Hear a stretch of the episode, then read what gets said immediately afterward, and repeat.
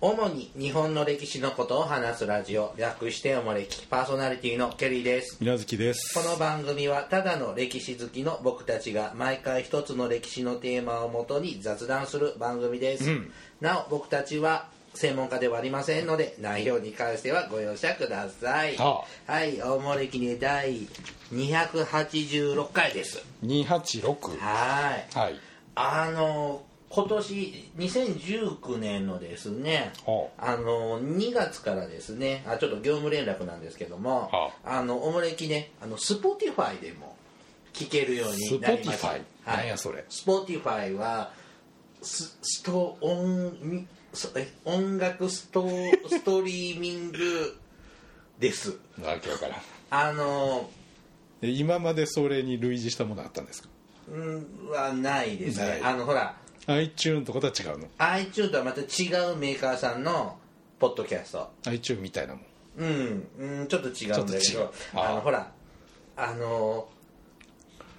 アマゾンでさはアいマゾンプライムに入るとさアマゾン映画とか見れますね放題のとか、はいはいはなんだっけ他にもなんかあるじゃんそういう動画画像とかねあの映画とか動画テレビとかね見られるネットフリックスとかああああいうのの音楽版はがあって、えーそういうのも音楽版のやつもいくつもなんかそういうは配信発信してるとこってあツイあるッターとかによく宣伝出てますね出てますうんいや違うかなうーん確かちょっと僕もわからない、であのそういうのに一つ Spotify っていうなんていうの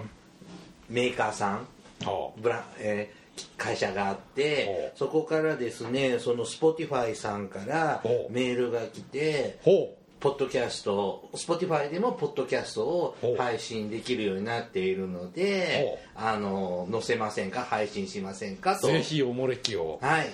向こうからほんまかいな本当本当ですよマジで本当ですよへーでちょっとあの手続きだけほうあの手続きというかその、まあ、設定ほうだけあのしたらポンってあの載りましたへーのあそんなもんなんでだ、えー、と載ってますなのであのー Spotify だと、あのアンドロイドスマートフォンの方もあああのーははははちょっとやっぱ iPhone は Apple さんなのはいはいであのちょっと Android 版のスマホではちょっと iTunes 経由のがちょっと聞けないようなことあーもちょっはいはいはとい以前もお問い合わせがあったしで Android の方はちょっとアプリもうんないですので、まあ、ちょっと一つあの Android でも聞ける選択肢が増え増えたかなと思いますので、ぜひそちらでも。あれはあのなんだっけバックナンバーとかもずっと聴けるんですか、えーっとね、20 15ぐらいしか聞けない一緒です、ああのなるほ iTune のと同じよう にあのなっておりますので、んはい、あのでも最新回はこのように聞けますのでちょっと選択の自由でああ新しいのはいですね,、えあのなんかよくわからん僕も Spotify を使っていないので、よく分かっていないんですけれどもうんまあなんかちょっとアプリアプリをダウンロードしてちょっとチェックしてみましたけど、外国の番組が多いですねあ日ー本の番組は少ないみたいですぐらいしかわかんないそれまたあれじゃないのこう視聴者が割れちゃって、うん iTune のランキングが落ちちゃうんじゃないうの、ーんあーわかんないわかんないねうんでもみんなが聞いてくれればああ最でか、みんなの安らぎになれば僕たちまあまあそりゃそうだかなとそりゃそうなんだけど 思います、さあ、えー今回はですね、えっ、と移民の話をしようと思いまして移民はいあの日本から海外にああ行っちゃった人のをちょっと取り上げてみようかなと今の議論とは逆ですねそうですね今はあの外から入れようかって話で移す入け民どですけど、移出民っていうんですあねあ、なるほどうんまあ、あんまりね水月さんは外国に行っちゃったお友達っていますああそうですねはいアメリカ仕事であアメリカ中東に行った人もいるんだな中それは一時的にずっと帰ってこないのいやまあ3年か4年行ってたかあらあじゃあ時期帰ってくるってう感んあ完全にじううんーんああなんか言ったなアメリカ人と結婚したってことだったなあー国際結婚ね僕もやっぱアメリカとかニュージーランドとうんはかいはいはいはい行っちゃった人とかまあまあいますが移民移民って聞か ないね日本から移民うんあでもあれか年いってからなんかねタイとかにとかよくやりますよね今あああの老後ねフィンラフィンランドじゃなくてフィリピンとかフィリピンとか中、うん東南アジアか、うんあのセブ島とかねはい行っはちいゃったはりいね、はい税金が優遇されたりとかってあそうなかねのあいるねなんかそうやってあー向こうに仕事しに出ちゃった人台湾なんかすごく優遇されるってちらっとテレビで見ましたけど帰ってこないパターンねうん、いいのかなまあ人それぞれ幸せの形はああ最違う後から水の住みかをうーんフィリピン、タイうんね難しい ね日本もいいとも思ってない面もあるんだけどえね まあまあそらねうんでも住めば都なんだよねそうそうそうであのーまあもともとちょっと以前からですねそのやっぱ移民って興味興味があったというかちらほら聞くじゃない、ブラジルに行ったとか南米とかね満州とかね、っていうのはちょっと興味があったんですが、えっとちょっといい本を見つけて勉強しましたので、はあえっとそれを元ネタにちょっと何回かに分けて、えっと移民の話をしていきます。移民の話はい、うんえー、と参考にするのはですね、えー、と山川出版社から出ております「海を渡った日本人」はい岡部真紀夫さんが、えー、と書かれた本を参考にいたします。うんはい、でこう移民ね、まあ、日本でよく聞くのはやっぱそのハワイにブラジルに満州とか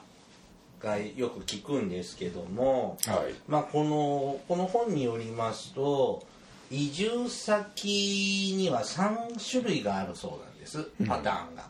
でまず一つは独立の主権国家やその自治領に移住しちゃううん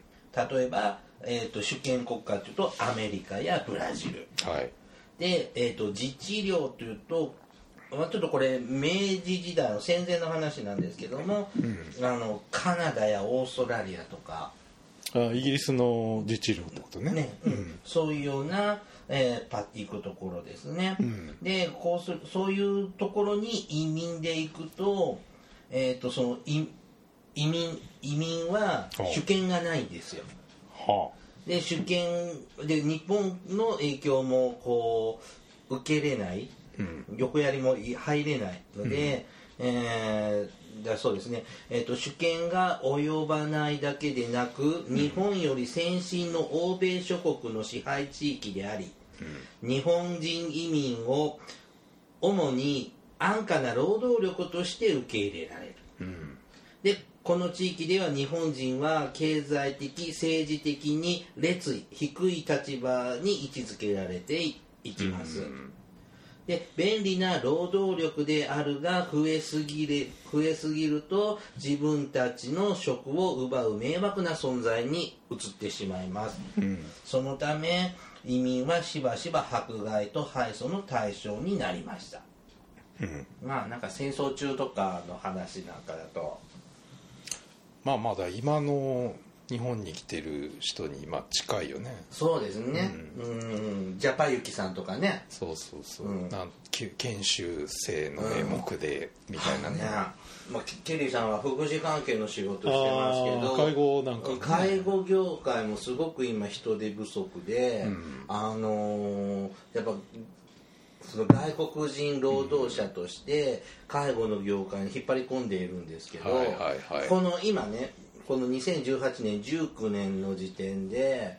どこの外国の方が一番多いと思いますその介護の勉強しに来るんですけどああなんだっけベトナムインドネシアよくお勉強されてますねなんかそうなんですよねベトナムなんでベすよトナムですうよ、んうんね、あのベトナムインドネシアちょっと前は中国とかだったんですけど今ベトナムで予想ではインドネシア多いって言ってたかな、うんであのなんかねそのあちらさんの国となんかそういうい労働者受け入れのあなーんか協定があるんだきょうんみたいなのがあってあの受け入れてるそうなんです、はいはいはいでもすごい条件厳しいんですよああねその言葉の壁をまず越えてたんそですのよね言葉と文化の壁もあるんですけど、で今がそういう介護の学校に行くでしょ、んじゃあ介護の国家資格取らないといけないんですよ、うんでそれ不合格だったら即帰国なんですよあ猶予がないんですよあ 浪人とかできないできないんだってへえ一発合格じゃないとダメなんだってで出戻りとかは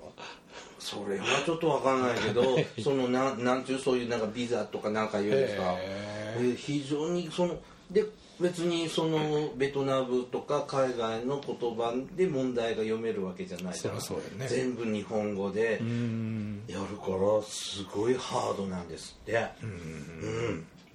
まあねもう今外国人だらけですもんねあのコンビニも居酒屋もまあそうですね日本人の店員さん見るとあって思うよ最近街に立ったらねここどこやねんみたいな感じだうねんケリーサンシティの居酒屋もチェーン店系はああもう半分外国人のですね多いねうんこんな焼き鳥とかどんな気持ちで焼いてるんだろうとか思うなんだこの食い物はとか思いながら焼いてんのかしら日本人が中華料理やってるようなもんじゃないああ違うそうそうそうだよねうんねまあマニュアル通りなんでしょうから難しくないんですけどいないね日本人ってどこで働いてんのかしらね引きこもってちゃうああでもねその学校に行くっていう条件で日本に長期滞在させてもらってきているでしょ、あやっぱね逃走するんですってあー聞きますなうんだからその辺も難しいみたいねうんまずこれ一つ目ね主権国家や自治領はい二つ目独立の主権国家の植民地や勢力圏植民地当時で言うと明治大正の頃で言うとハワイはフィリピンあああアメリカのってことうねん、マラヤマレーシアのことですマレーか、半島ですねうんうん、とかシンガポールイギリスとかですね、うんえーこういうところは少数の欧米人と彼らが支配する多数の原住民がいます、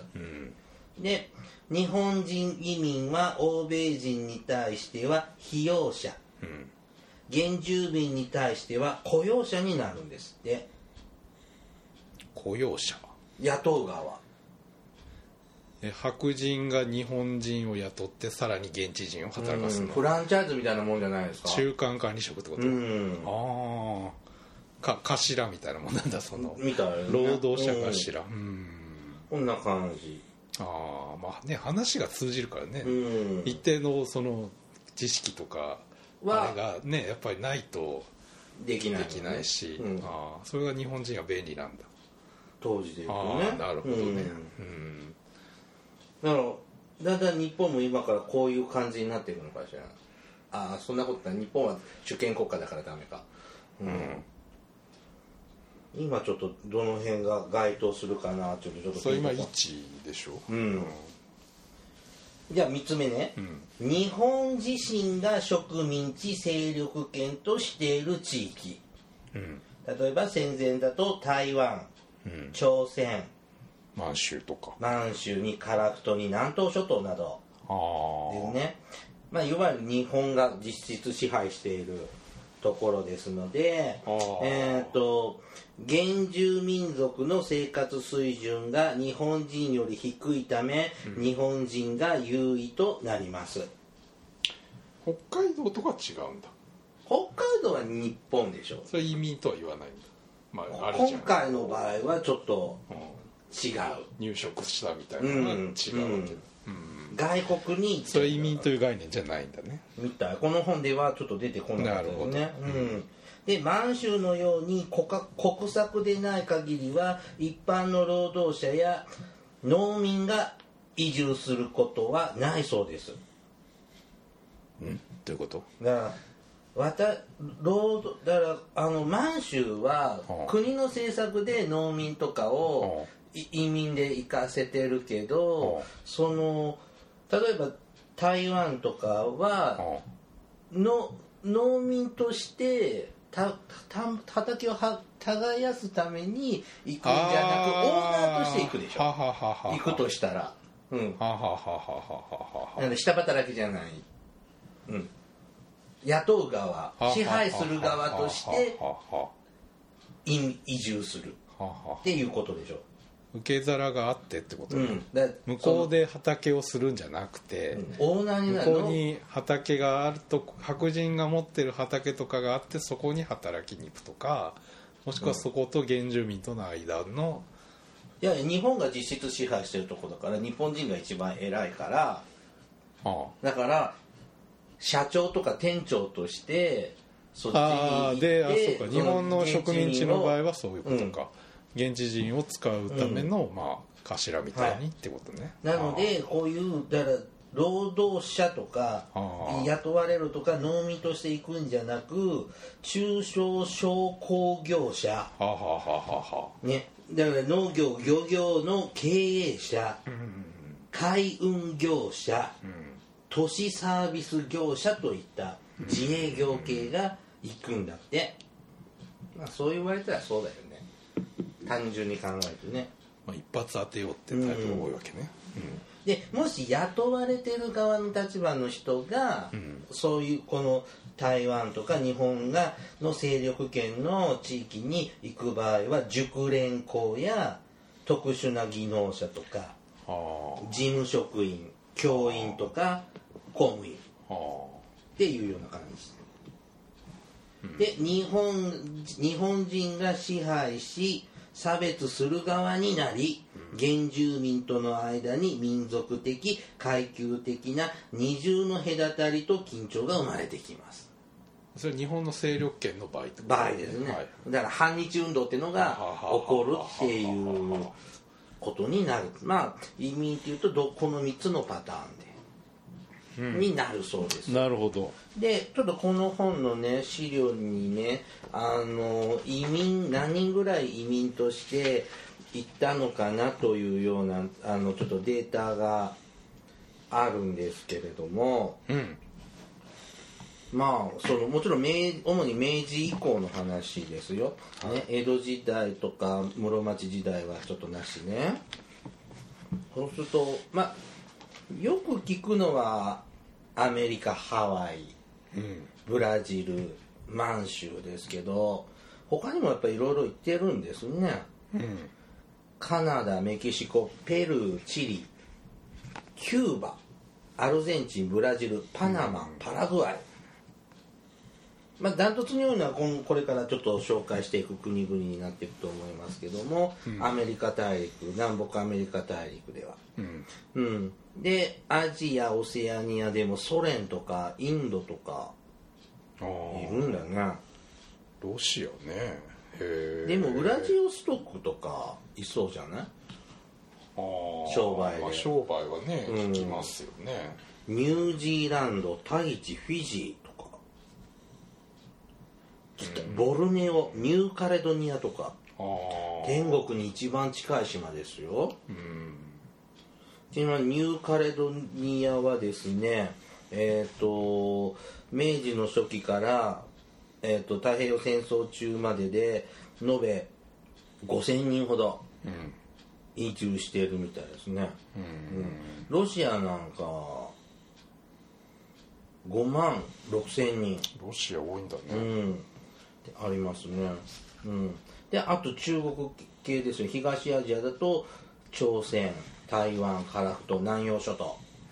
この辺植民地事実上植民地としてたエリアですねこれはでも渡航者だっけこれあはそう移か民の数とは限らないあそうか渡航者の渡方航旅ごめんな行さでい行った人もいるってうことですね、んでも当時はそんなに海外旅行するような時代じゃないと思うと、まあ、参考的にはあーまあ、ロシアとかだと、まあ、必ずしも移民とは限らうないと、んうんちなみにあと都道府県別の移民の数っていうのがあるああ出載って身ま地すね、うんえー、と19 1899年から1937年のおよそ40年間分のデータなんですが、こえれー、とは順番かと多い順ですねああ広島なんだ広島県が9万6000人へえなんでだろう沖縄が6万7千人うん熊本が6万7千人福岡が5万人うん山口が4万5千これはトップですね広島ってアメリカに移民に行った人多くないああそうなんうんドラマでやってたあたまたま 広島の山奥の人がなんか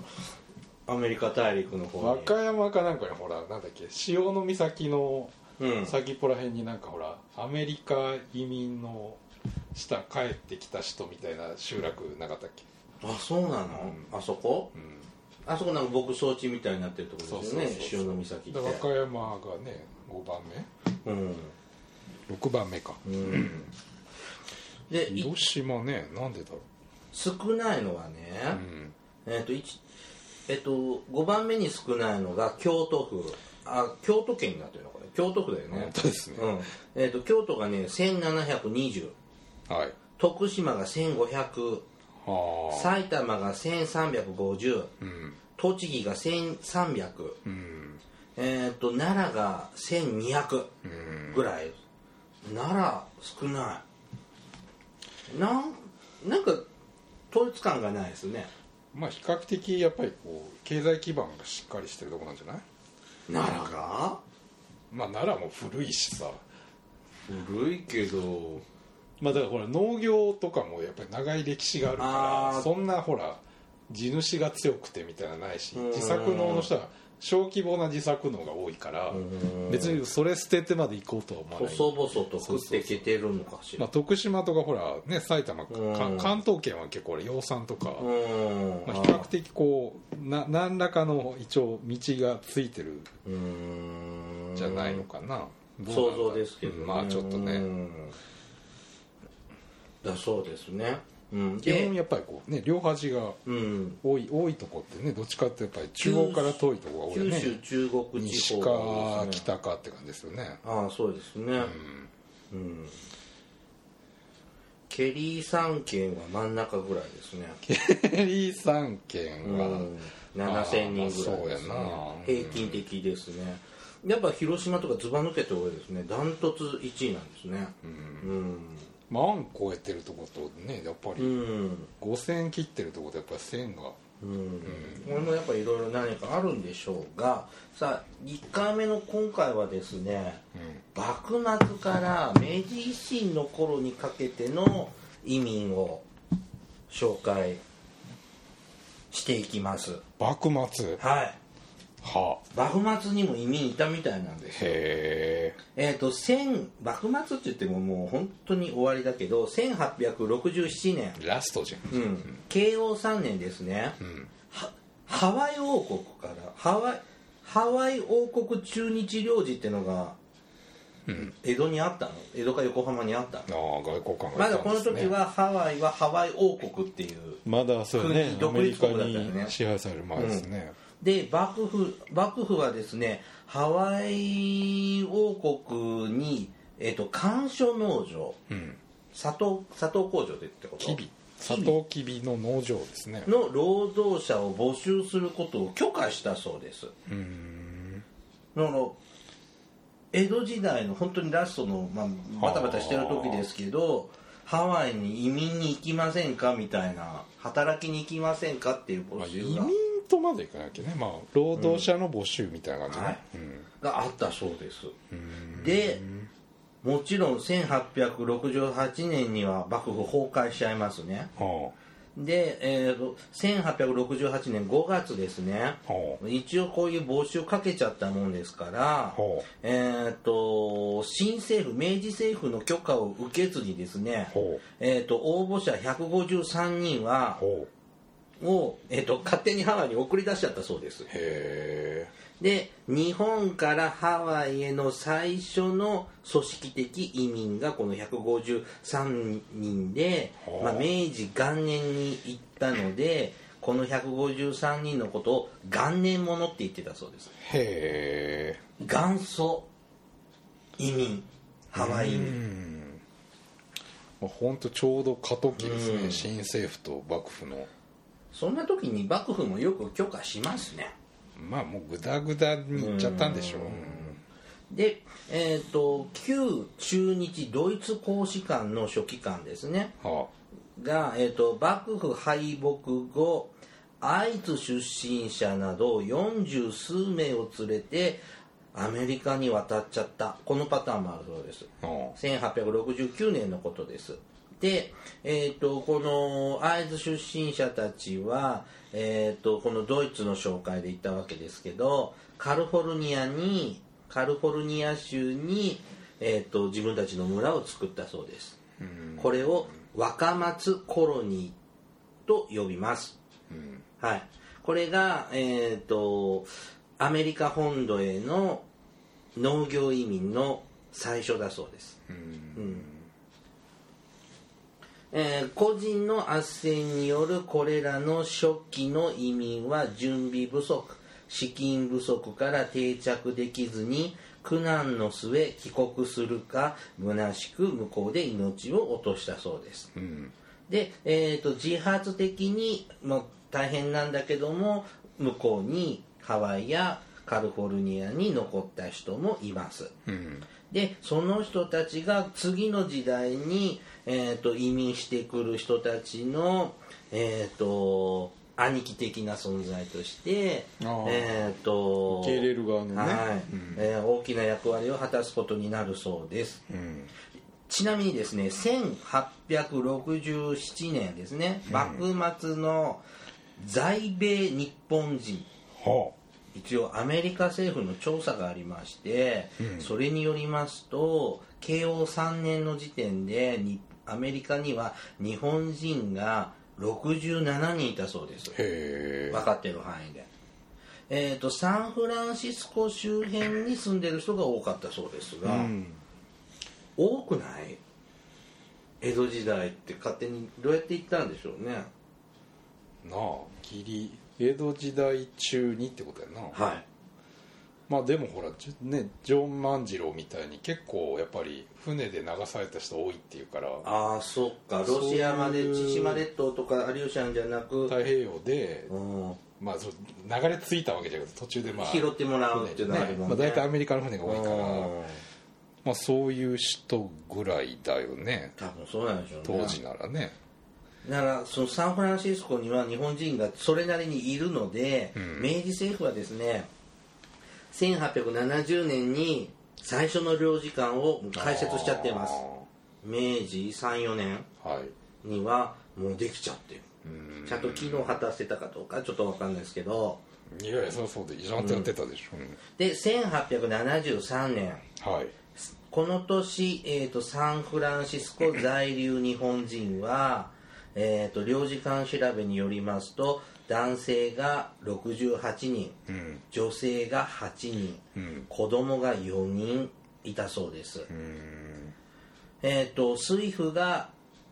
えーサンフランシスコに寄った時に住み着いちゃったとか、はあ大道芸人ああ芸人ね逃亡者うんあと学生が多かったそうですまあ留学か、もうこんないきなりしょっぱらから留学生っているもんなのかうん、いやそりゃそうでしょだって幕府の頃からやってんだからまあそうだね、勝海舟とかも渡ってるんだもんねまあ彼は留学じゃない、うんでもそうやって行き来は一応あったんだよね、この逃亡者ってのがいいよねああねえ これサンフランシスコだけってことだよサンフランシスコ在住だ在留って書いてあるから780人はいたとうん圧倒的に男なんですねそうやねうん、どんな思いで渡ったんでしょうね逃亡者とかだって逃亡者いないでしょ女なんかうん男だ学生もいないし水夫もいないだから芸人の嫁はんとかだけでしょ多分そっか、こんな日本人が外国でゲイで食べていくなんてこの時代思い切ったことやるねまあね、まあでもほら彼らって基本ずっと土佐回りしてんだから、まああ、ー九州行くかアメリカ行くかみたいな違いでそんなえー 全然違いますけど違うけど、ままあ、あででもも一そん発なそ当んなてりゃでかいってやつじゃないですかうん芸もねアメリカンドリームをまあまあそうだよね求めていったのねで、えー、とこれアメリカの方ばっかなんですけれどもあと1970年代半ば後半になってくると、んロシア極東地方の移民も始まるそうです。ああえっ、と1870年代後半でロシアに渡航者の数なんですけど、ん400人うんで、えー、と1880年代前半になると毎年1000人ぐらいが1000人以上がロシアに渡るそうですああどんどん増えてきますね。えっ、とこの頃ねこの1970年代80年代ね長崎ウラジオストック間の船便が多かったんですってうんなので移住者は長崎県人が圧倒的なんですってああ、はあうんそうかそういうまああれか、うん出向地の問題もあるのか出身地ってね、だあから東京の人がウラジオストック行こうとは思わない船もなかったらあって思うとねまだ鉄道とかがで行きやすくなったら別でしょうけどねうんうんあそうか70年代だったらまだ明治の怪しい時期ですねれ鉄道ないよね全部はつ通じてはない今で全しょ、然ですね、うん、あれあれは西南戦争が8え78年9年だから 本当に明治ぶまだそうやね鉄道は全然ですね、今から本格的な文明開化ああまあそうやなのやっ時ですからと統一されたぐらいねうん、な頃ですね、うん、で、えっと明治初期の主ない、えっとちょっと紹介したのが、えっとハワイにカリフォルニアロサンゼルスあごめんなさいサンフランシスコかはとちょっとロシアって出ましたが他にはですねあのカリフォルニアより辺境のアメリカの北西部あうんあとたカナダ太平洋岸あうんとオーストラリア北部うんサースデイ島っていうようなところにも行ってたそうでこのこサースデイ島っていうのはどこなのかよくわかんないんですが真珠街の漁場だったそうですねへえこの辺が明治初期に移住移民として移住先として行ってたようです、はいなんかまあうんもっと明治時代が落ち着いてからかなって思ってましたけどちらほらといるもんなんですねまあだから組織的な移民というより、まあ、出稼ぎですよね、うん要するに、ね、真珠街がどうだとか、うんそこでなんかアメリカの西部の開拓でっていう、うんでそこに仕事があるから、まあ、働きに行くっていう感覚だよね、うんそれがたまたま北海道だったかアメリカだったかっていう、うんじゃあね今日はここまでにしてここまで、はいえっ、と次回はまたこの続きをはあ移民のちょっと歴史をちょっと見ていきましょ幕末維新期うはいまではいはいじゃあねお便りいきますよ手紙はいえっ、と湊さんからいただきました港さんはいはいケリーさん、みなずきさん、海坊主さん、こんにちは。この前、アプリに主に日本の歴史のことを話すラジオの歴史というコーナーができていましたね。ゼロ戦のお話の頃から聞き始めた私は、やっとおもれき歴1年になりました。そこで今回は改めてお礼が言いたくて書きました。実は昨年、平成29年、これね、お手紙いただいたのが、昨年の年末なんですが、えっ、と実は、えー、と平成29年の前半から30年の前半にかけて交通事故にあったり闘病中だった家族を亡くしたりほ実家の近くで災害があったりといろいろ重なって私はかなり元気をなくしておりましたもともと本を読むのは大好きなのですがなかなか集中できなくなっていたので耳で聞ける何か面白いものはないかなと思ったのがおもれきを聞き始めたきっかけでしたですがおもれきを聞き始めから聞き始めてから話は面白いし見たいものや行きたい場所などいろいろ興味を持ったこともできておもれきに本当にたくさんたくさん元気をもらいました本当にありがとうございますおかげさまでこの冬は結構楽しく過ごしていますイラストのキャシー先生のキャシー先生音楽のフリーダムチンパンジーの皆さんアプリの人にたちさんといったおもれきを彩ってくださっている皆さんにも本当にありがとうございますと言いたいです、ファンとしてはこれからも長く続けていただきたいですがパーソナリティの皆さんが楽しいのが一番だと思っていますのでどうか無理のないようにということでこれからも応援しています、といただきましたほ湊さんは平成29年からずいぶん不幸だったんですねう厄年ねええねえあのちょっとでも元気のーまあまの役に立てて嬉しいですけどねああとは上がっていくだけですうね、んね交通事故に遭うのは災難ですねご本人でしたっけうんみたいね、はいうんまあ後遺症とかないといいですけどねああ湊さん交通事故に遭ったことってあります そら車にひかれたぐらいありますよあるのあるよ不注意な子だったん だねなんでやねんそら一生に一回ぐらいあるでしょあ僕もあるねあれへんのあるあるある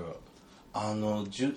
原チャリで通勤しててあ渋滞中だからああ速道走るじゃないあ原チャであさガソリンスタンドの前ねああ通ってたらガソ反対車線からガソリンスタンド入りたい車があってさ渋滞の方がさちょっと隙間作ってくれたとあかーシャッて入ってきたんだよねでぶつかって三級事故ってやつですね、あのー転びましたねあうん、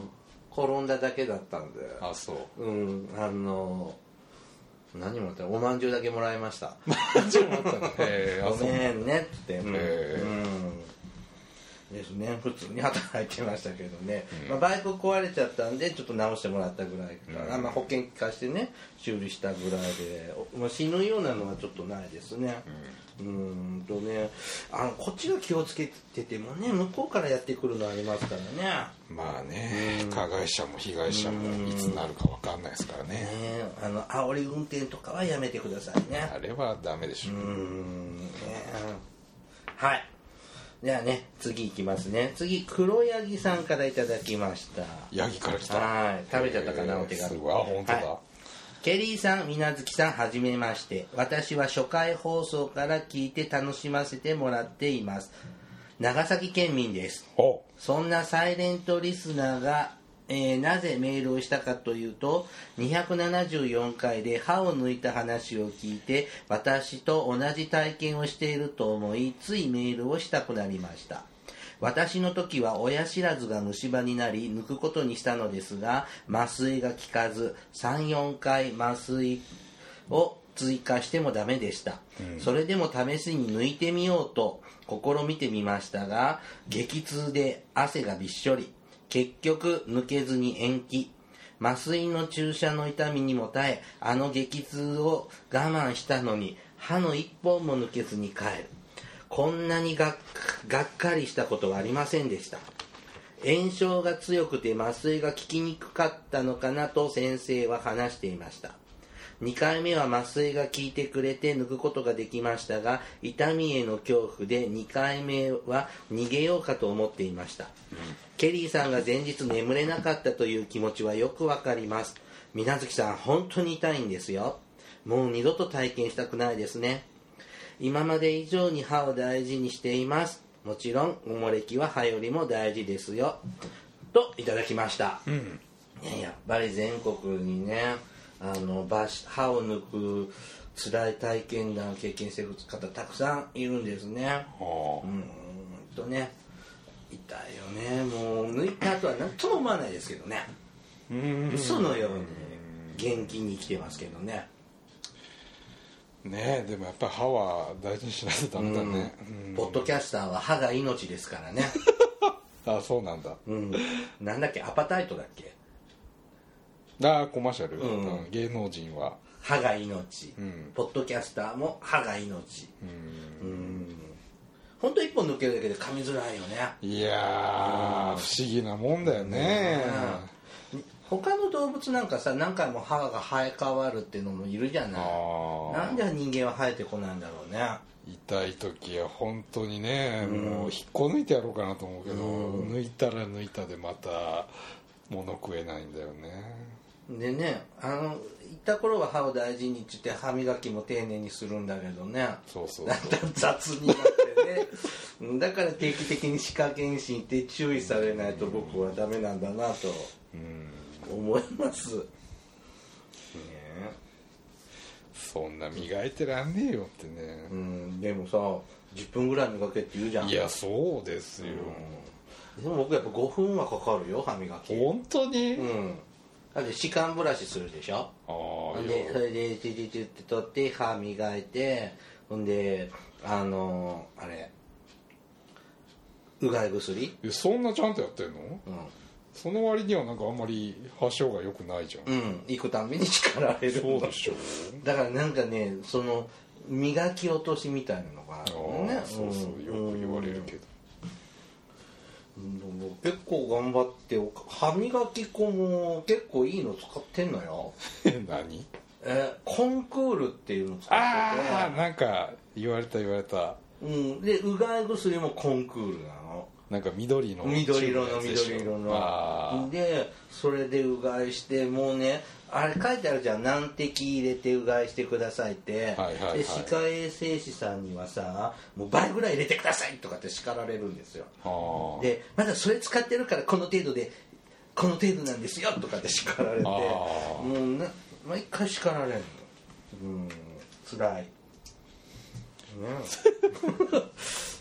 うんすごい歯磨きにお金かけてますねあそう入れ歯とかにした方が楽なのかないやそんなこーとないダメダメダメダメダメダメやっぱ歯あの歯から感じる熱とかあーそういうのなくなるから,、まあ確かにねそう入れ歯はちょっと大変なんでしょうね大変よで「水月さん息くさい」って孫に言われますよ、ポリデント、うん そうよ昨日も昨日ねあの何の話やね移動中にさんは手袋落としちゃって、はあ寒かったからもうボロボロだったから買い替えたんですもうデパート行って、はあケリーさんデパート行ってケリーさんデパートうんでまあ気に入って る、あリーさんデパートうん、ケリーさんデパートあるの、はいうんケリーさんシティには、はあうん、ケリーさんステーションにケリーさんデパートがついてるんだけどお前は市長からだ支配者へえうんであのでねそこに気に入ってるブランドの洋服屋さんがあって、はあそこの手袋を使ってたからあそこのあったから買いに行けって言ってもは新調したんですよあはでまあ平日だから暇じゃない洋服売り場なんてあはなんでこれくださいって言ったおばさんのね、うん息がちょっとああちょっと、うん、気にまなあってまあまあまあねそういう方おられますよねうんちょっと歯石取った方があーいいんじゃないかしらなんかって思ったの、うんなんかなんかすごい気にするのよ自分も臭いんじゃないかって思われちゃ嫌だかまらあまあまあまあ頑ね張ってるけど、うんだから人のがとても気になるそうね うん何の話や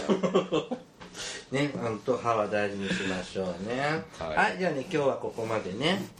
はいおもれきではですねリスナーの皆様からのお便りを募集していますあの時代には行ってあの時代に行ってみたいあの人に会いたいおすすめの歴史漫画や歴史小説大河ドラマなど歴史ドラマや映画の思い出や感想戦争の体験談など他にもいろいろとお便りテーマがあります詳細はおもれきのブログをご覧ください、番組へのお便りは E メールまたは Twitter のダイレクトメールでお送りくださいメールアドレスはおもれき2013アットマーク Gmail.com ツイッターはひらがなでおもれきと検索してください。おもれきのアプリがアップストアで無料配信されています過去回から最新回まで聞くことができますまた YouTube あと Spotify スポティファイとあとねあのインターネットラジオグッドエアーさん、はいあとヒマラヤさんシマラヤさんっていう、あのー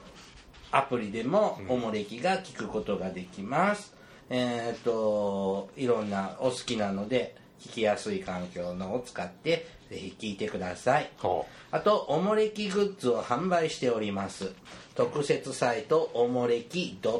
.com をご覧ください、はいまた名古屋市では、えー、と名古屋市のなんであの時カフェさんでもおもれきグッズを販売しておりますこちらもぜひご利用ください、なんであの時カフェさんは営業日を確認していってくださいねはいではまたポッドキャストでお会いしましょうさようならうさよなら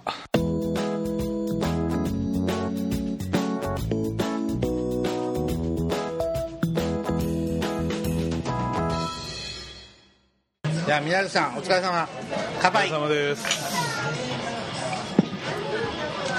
あ番組始まって5年6年迎えますけどそろそろ、うんそろそろ何おもれきのイベントがしたい酔ってるから言うけどやりたいやりゃいいじゃんお本当にいやいいよじゃあやるよどうぞどこでやるでおもれきの首都愛知県名古屋終わりは名古屋じゃあ場所とかちょっと調整しますけどうん日程は2019年19年の5月5日お単語の節句新元号にあそうだチョコですねおお新元号乾杯イベントああいいじゃないですか天皇陛下の即位をお祝いしておもれ きの5年目をお祝いしてあいや6年目6年もうすぐ 6, 6周年間近あでちょっと待ってねこのちょっと山芋ステーキ混ぜ混ぜうんあ本当にいいんだよねやっちゃうよ告知いやーもうこれ流しちゃうよあいいよじゃあ愛知県名古屋市でえっ、ともれきのリスナー交流会だね来たしますちょっと場所等は調整しますが追って連絡します参加したいって方はとりあえず5日の日程を開けてく ださい開けといてください、はいで行きたいって方はメールかツイッターのダイレクトメールで、あれツイッターとダイレクトメールですよねメールかツイッターのダイレクトメールでご一報くださいは何人ぐらい来るんだろう5人以下だったらもうやらないよ悲しい からいいやあなたが言ってください5人か、はいケリーさんと宮崎君も来るんだね行くようんじゃああのちゃんと行ったから来てね来たい方は名古屋市です名古屋市名古屋市内名は古屋駅周辺か5栄日ぐらいと名古屋は確定ですはいちょっと会場は人数でちょっと調整しますがやりますので改めて目と番組のメールアドレスかうツイッターのダイレクトメールで参加表明をしてくださいん飲みましょちょっと締め切りとかもちょっと未調整ですけどう次回放送時いや収録時にもまだ間に合うね、ああそうねうん、やるってことだけはえっとちょっとす加えてこれ配信用に加えときますのでああそうそうなのそうなの、近日に、えーマジでうん、もう早速 3, えー3月の配信で載せちゃうよどうしようかな、ちゃんと皆さん整形手術終わらせといてようん、大丈夫素で十分いけるじゃあ2019年5月5日名古屋でお会いしましょはいうおしまい